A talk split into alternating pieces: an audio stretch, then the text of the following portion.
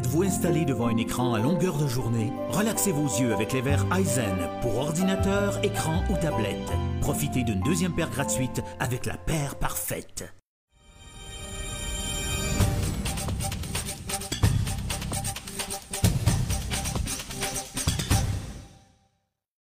Stéphane Sainte-Croix, bonjour. Bonjour, monsieur. Quand on était venu au mois de mai pour présenter la saison touristique, on parlait d'une année record. Est-ce que ça s'est concrétisé dans les chiffres? Malheureusement, non. Euh, facteur météo, d'une part. Facteur euh, mécanique aussi pour euh, certains navires de croisière.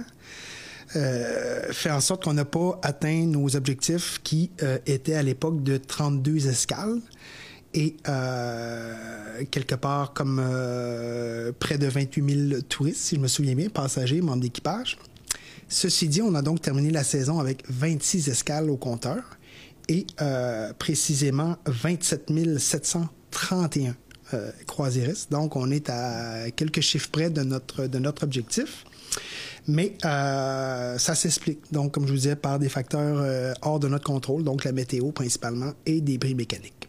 Ceci dit, si on regarde les perspectives pour l'année qui vient, 2016, cette fois-ci, encore une fois, si le calendrier demeure tel qu'il est et si le, Dame Nature n'est pas trop malveillante avec nous, on sera en mesure d'aller chercher cette fois-ci encore une nouvelle saison record. Donc, on parle de 25 bateaux à ce jour de confirmés, mais des plus gros navires, le retour de plus gros navires, pour un total euh, projeté de membres d'équipage et de passagers qui se chiffre à 36 299 euh, croisiéristes. Donc, ce serait euh, forcément notre meilleure saison à vie. Quand on place 2015 par rapport aux autres années, c'est la deuxième, c'est la troisième? La deuxième meilleure saison. Notre, notre référence est 2012 avec 31 euh, 000 et des poussières. Donc, euh, c'est notre deuxième meilleure saison euh, d'achalandage à Escale Gaspésie en 2015.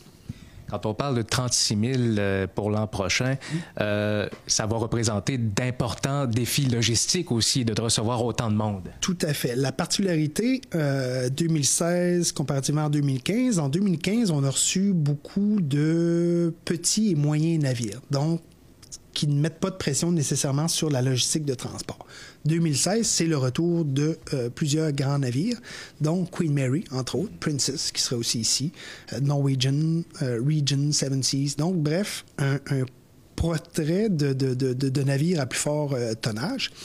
Et c'est là où la pression sur la logistique de transport pour débarquer les gens et leur offrir des programmes d'excursion se fait sentir. Donc, Juste le Princesse, c'est combien de personnes qui débarquent en même temps? C'est la, la, capacité du Princesse, c'est 3100 passagers. Euh, pour vous donner une idée, en 2015, donc euh, en octobre passé, on a euh, vendu en termes d'excursion pour ce navire-là près de 1200 sièges d'excursion. Donc le tiers du navire est sorti en excursion en Gaspésie cette journée-là. C'est le plus fort taux d'excursion jamais vendu par, par la destination. Donc ça donne une idée au niveau de l'excursionniste. Et il faut comprendre qu'il y a tout le volet indépendant qui se rajoute à ça, qui, euh, grosso modo, bien souvent, est, encore plus élevé que euh, les excursionnistes. Donc ça aussi, forcément, ça met une pression sur l'offre touristique, dont nommément la question du transport. Ça veut dire, grosso modo, 2000 personnes qui débarquent du navire, qui soit qui partent euh, en excursion ou qui viennent tout simplement se promener au centre-ville. Exactement. Ça veut dire, grosso modo, 2000 personnes qui, euh, d'une façon ou d'une autre, donc de façon organisée par le programme d'excursion ou de façon indépendante, selon leur propre goût du jour, disons ça comme ça, vont euh, débarquer sur le territoire et vont consommer d'une façon ou d'une autre une expérience touristique quelconque sur le territoire cette journée d'escale. 1200 personnes qui partent en excursion, il faut les transporter, il faut les amener où ils veulent aller. Tout à fait. C'est le principal défi, dans le fond. Et l'enjeu numéro un d'un port d'escale, c'est de permettre aux euh, passagers de mettre pied à terre et euh, de vivre une expérience touristique ça se confirme par des recettes touristiques, puis c'est l'objectif qu'on vise. Hein. Euh, un bateau dans la baie, euh, nonobstant que c'est toujours beau, c'est toujours euh, agréable, l'idée derrière faire venir un bateau, c'est de concrétiser une dépense touristique. Et pour cela, ben, il faut que les gens débarquent. Et principalement, dans la formule de croisière, Les excursions se font principalement par transport terrestre grossièrement. Et euh, partant de là, ben là, on diversifie en termes de, d'expériences touristiques, soit maritimes, soit terrestres, soit la montagne, la mer, la plage, bref. Euh, il y a une déclinaison qui se fait. Donc, ceci dit, l'enjeu, c'est de sortir les gens dans l'optique de les transporter. Et la particularité qu'on a sur le territoire de la Gaspésie, il y a une question de distance. Les produits d'appel que sont Forion, que sont Percé, demandent une logistique de transport. Donc, le principal défi, c'est d'être capable de mettre en place cette logistique de transport-là et de répondre aux besoins des lignes de croisière pour concrétiser une dépense sur le territoire.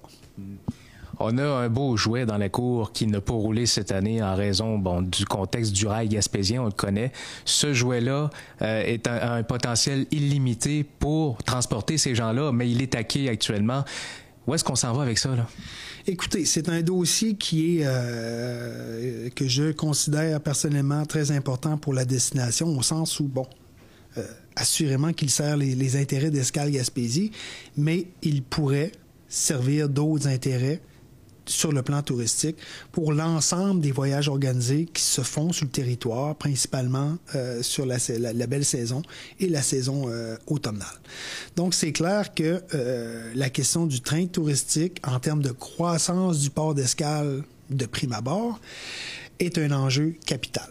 On le dit, l'enjeu, c'est de permettre aux croisiéristes de mettre pied à terre et de vendre une, une, une, une prestation touristique comme je le disais d'entrée de jeu, la notion du déplacement sur le territoire est intimement liée à la recette touristique. Donc, l'outil qu'on a dans la cour euh, de la gare intermodale de Gaspé, le train, l'amiral, est un outil sur mesure pour le développement du port d'escale. Capacité de transport, 200 personnes. Facilité d'exploitation, c'est à quelques pas de marche du euh, port d'escale. Et euh, il y a une capacité d'attractivité derrière un produit de cette nature-là. Et il est unique dans l'ensemble des ports d'escale. Aucun autre port d'escale sur le Saint-Laurent n'offre un produit euh, ferroviaire. Donc, il y a des caractéristiques autour du train touristique qui, à mon avis, sont très importante pour la pérennité de l'industrie touristique en Gaspésie, le renouvellement de la clientèle, de l'expérience et le positionnement à l'international. Parce que c'est pas vrai que quand un croisiériste paye 10, 15, 20 000 pièces pour faire une croisière, qui arrive à Gaspé puis qui voit des, des autobus scolaires, ça doit déchanter un peu. C'est sûr que l'enjeu de la qualité du transport est omniprésent on est un circuit, hein, le Saint-Laurent, on est rattaché au maritime, on est rattaché à la côte est américaine.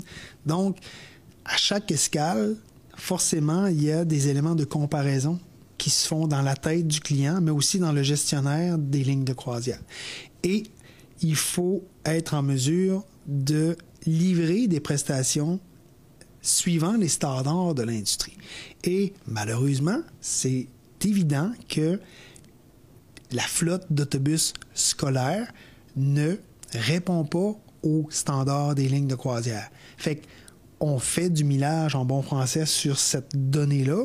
On arrive à euh, performer en termes d'achalandage, en termes de diversité de portefeuille des clients, mais il y aura toujours un enjeu sur la qualité du transport.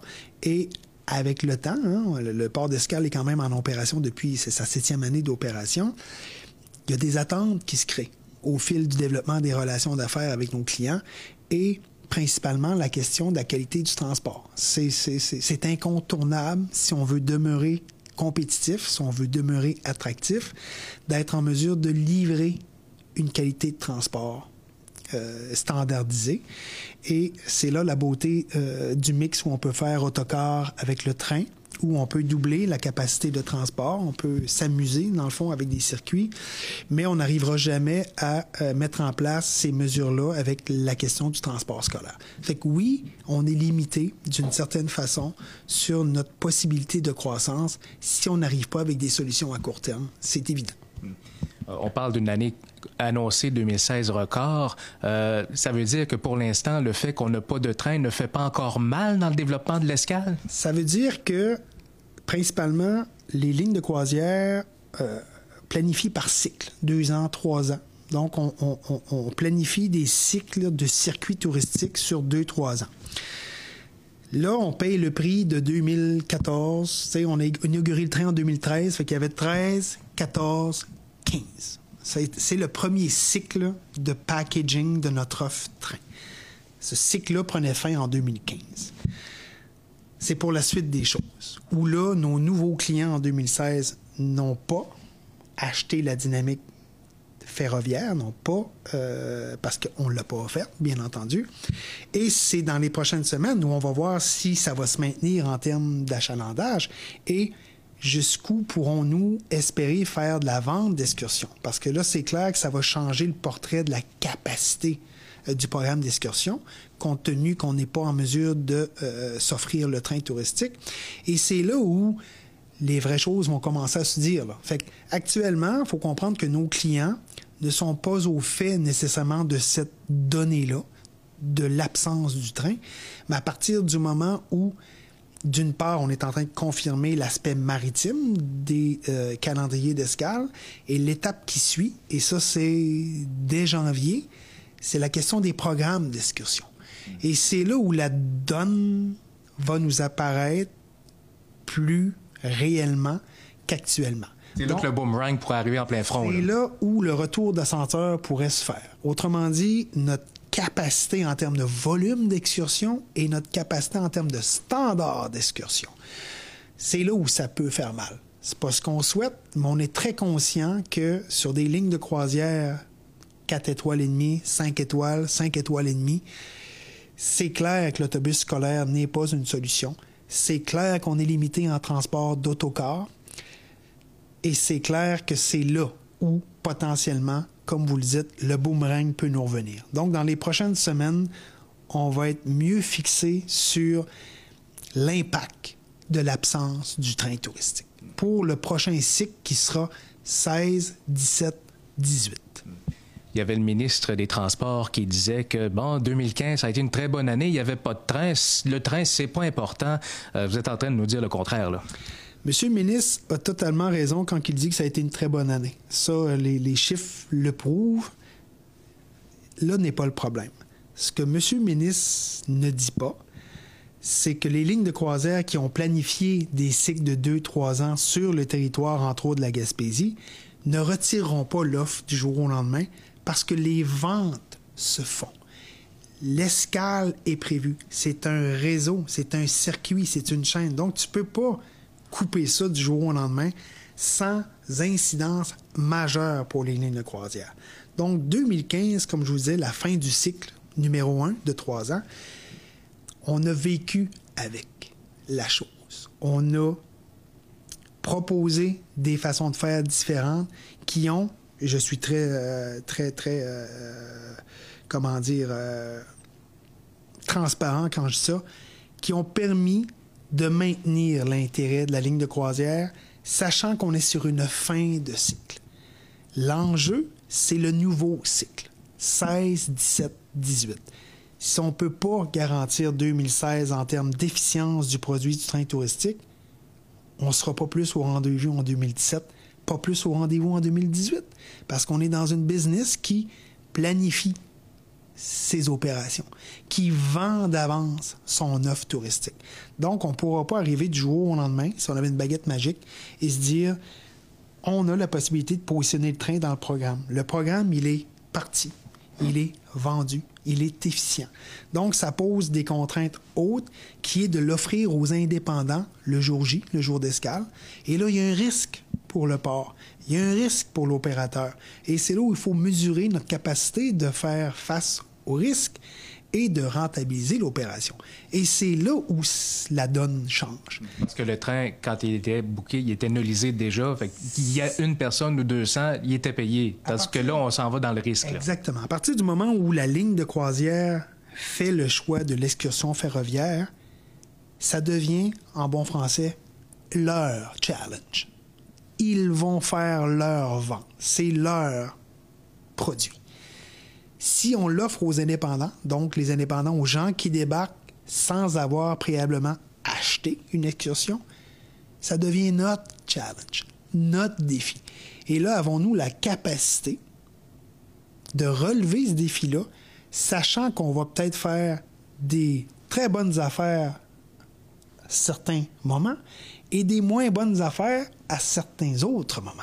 Et c'est là où l'équilibre des forces fait en sorte qu'à un moment donné, il faut prendre des décisions à ce niveau-là. Et c'est ce qui est inquiétant, dans le sens où la formule de nolisement dégage une pression sur le milieu parce que c'est la ligne de croisière qui, qui, qui, part avec le, le, morceau et qui s'arrange pour faire ses affaires. Si ça revient dans notre cours, ben là, ça devient une autre partie de ping-pong qui euh, pose des risques. Et là, il faudra évaluer la pertinence de euh, faire face aux risques. Mais c'est clair que ça, c'est un enjeu autre qui a ses propres défis quand vous expliquez tout le portrait au ministre des Transports, au ministre du Tourisme, au ministre régional, est-ce que vous sentez que là, il y a quelque chose qui allume, il y a quelque chose qui va se passer ou on est encore dans le même débat que ça coûte cher pour rien? Là? Honnêtement, euh, on a eu des représentations euh, formelles et informelles avec les gens du tourisme à Québec, avec euh, notre ministre de la région. Il y a une oreille attentive, c'est évident. dire le contraire, ce serait mentir on comprend l'enjeu. Ceci dit, il y a un contexte actuellement euh, économique au Québec, budgétaire, financier au Québec. Il y a des enjeux euh, importants. Euh, et je ne suis pas en train de dire que le train, l'infrastructure ferroviaire n'est pas important, mais il faut comprendre que dans le contexte actuel, ça peut paraître un peu plus ou moins prioritaire de sauver une infrastructure qui, pour l'heure, ne génère pas de revenus à ce point intéressant pour s'assurer d'une rentabilité hors de tout doute sur l'ensemble du réseau. Nous, ce qu'on dit, c'est que le segment Gaspé-Percé, en fonction de l'industrie touristique, et prioritairement, parce que je pense que c'est cet aspect-là qui peut faire mettre le train touristique au monde, oui, il y a un enjeu pour le port d'escale oui, il y a une capacité d'attractivité énorme derrière le train. Il y a une exclusivité derrière ce produit-là. Et c'est avec le temps qu'on va bâtir la notoriété de ce produit-là. Mais là, ce qui fait mal, c'est qu'on nous a permis d'aller vendre un produit depuis 5-6 ans qu'on a livré en 2013 pour une année 1, qu'on a livré en 2014 pour une année 2, et là, on a court-circuité un processus de livraison de prestations à l'année 3 et de revenir sur le marché avec toutes les garanties nécessaires pour être en mesure de garantir le produit, on n'a pas cette possibilité-là. On n'a pas ces indicateurs-là. Donc, on est sorti du marché actuellement en fonction de l'expérience train. Et revenir, ça va prendre du ça va prendre des assurances en termes de livraison et c'est ce petit bout-là qu'on ne contrôle pas à Gaspésie. Nous, on attend tout simplement qu'il y ait une décision qui se prenne d'une façon ou d'une autre on l'espère, en faveur de l'industrie touristique essentiellement, mais en faveur aussi des Gaspésiens pour la sauvegarde de leur infrastructure euh, ferroviaire, parce qu'on ne sait pas ce que l'avenir nous réserve. Et on est convaincus, nous, à Escale, on fait notre petite botte en tourisme, mais il y a d'autres opportunités qui peuvent se présenter, chemin faisant, euh, pour le développement de la Gaspésie. Et c'est pas en coupant euh, de telles infrastructures, en, se dégageant de telles infrastructures, qu'on favorise le développement de notre région. Et c'est ça qui nous fait mal actuellement. Le port de Gaspé, l'escale Gaspésie, Gaspé-Percé est dans le top au Québec avec euh, la ville de Québec, la ville de Saguenay en termes de destination croisière. Est-ce qu'à un moment donné, ça, va devenir à risque de, de, tomber dans le peloton du milieu, tout simplement? Bien, c'est sûr que euh, le chemin qu'on a parcouru depuis 2009, on est quand même rendu à plus de 130 escales, si ma mémoire est bonne, à près de 130 000 croisiéristes. faut comprendre qu'on est parti du, du début, du bas de l'échelle, avec une vision claire, nette, précise, avec un modèle d'affaires clair, net et précis, et avec un programme d'infrastructure qui nous permettait d'imaginer que nous pouvions performer dans ce marché-là. On a réalisé ce qu'on avait à réaliser et on performe. on performe comme port d'escale. On est deuxième derrière Saguenay pour les, les, ports d'escale. On est devancé au final que par Montréal et Québec, qui sont des ports d'embarquement et de débarquement, donc qui sont dans une autre dynamique beaucoup plus importante en termes de volume, et ça se répète d'année en année. Donc on est convaincu chez nous qu'on est là pour durer, mais pour durer et surtout pour diversifier notre portefeuille de clients, parce que c'est ça le secret. Nous ne voulons pas être dépendants d'une ligne ou deux, qui après un cycle de 2-3 ans, euh, s'ils choisissent une autre destination sur la planète croisière et qui délaissent le territoire, on se ramasse gros gens comme devant. On a 13 lignes de croisière en 2015. On a donc une variété de marchés qui nous permettent de croire qu'on est attractif, qu'on est intéressant, qu'on est sur la coche en bon français, parce que sinon, on ne pourrait pas maintenir le rythme que l'on maintient. On a fait le tour de la planète croisière, on connaît nos clients, puis honnêtement, il n'y a pas une ligne de croisière au monde qu'on n'a pas rencontrée depuis sept ans. Donc, les fruits de ce qu'on récolte actuellement, c'est le fruit de 6-7 ans de positionnement diversifié auprès de l'ensemble du marché et les résultats sont au rendez-vous. Donc, ça demeure, ça se maintient, ça croît. Donc, forcément, on est en droit de s'imaginer que ça va durer. Mais pour ça, il faut livrer nos promesses de vente. Et c'est là où le retrait du train dans tout le programme de développement de l'escale va faire mal si on n'arrive pas avec d'autres solutions pour standardiser notre offre de service. Il est là le secret, tout simplement. Standardiser. Merci Stéphane Sainte-Croix. Ça me fait plaisir.